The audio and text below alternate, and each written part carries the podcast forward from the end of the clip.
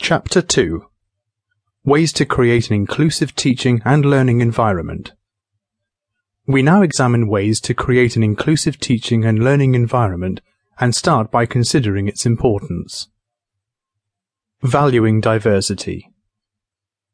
There are several arguments in favor of valuing and promoting diversity, not least of all the business case.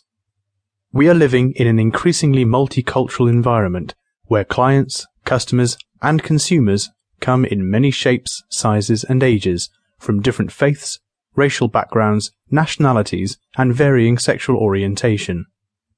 Competing for jobs, clients, customers, and consumers is increasing.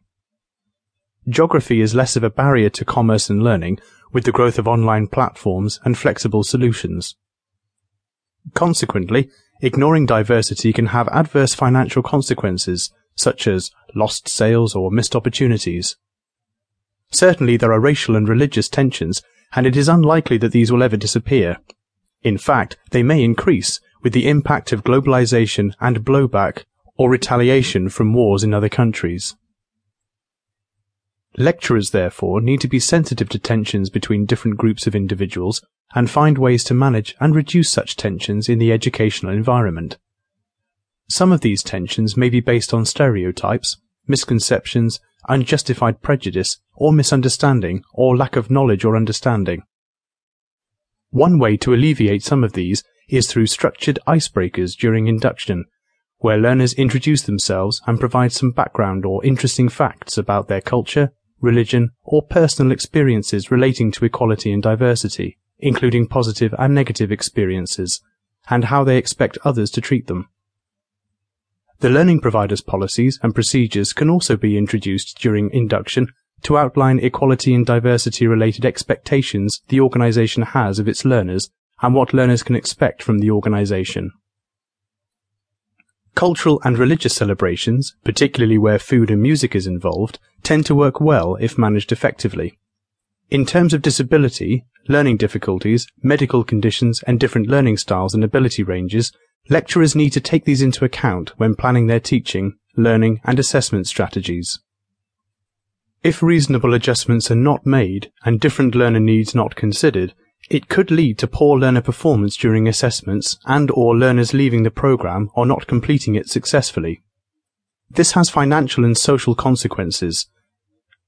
Financial consequences include loss of revenue, especially if the learning provider receives government funding per learner and is paid in installments while the learner remains on the program, together with an element or percentage for successful completion of the program.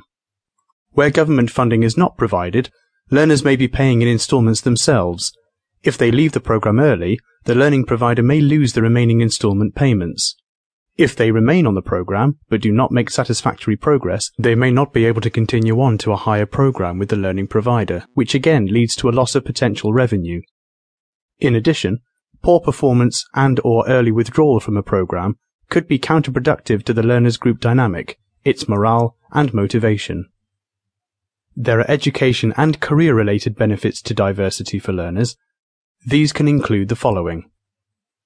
An opportunity to share different perspectives and life experiences, the quality of decision making, including personal, career related, or educational, may be enhanced.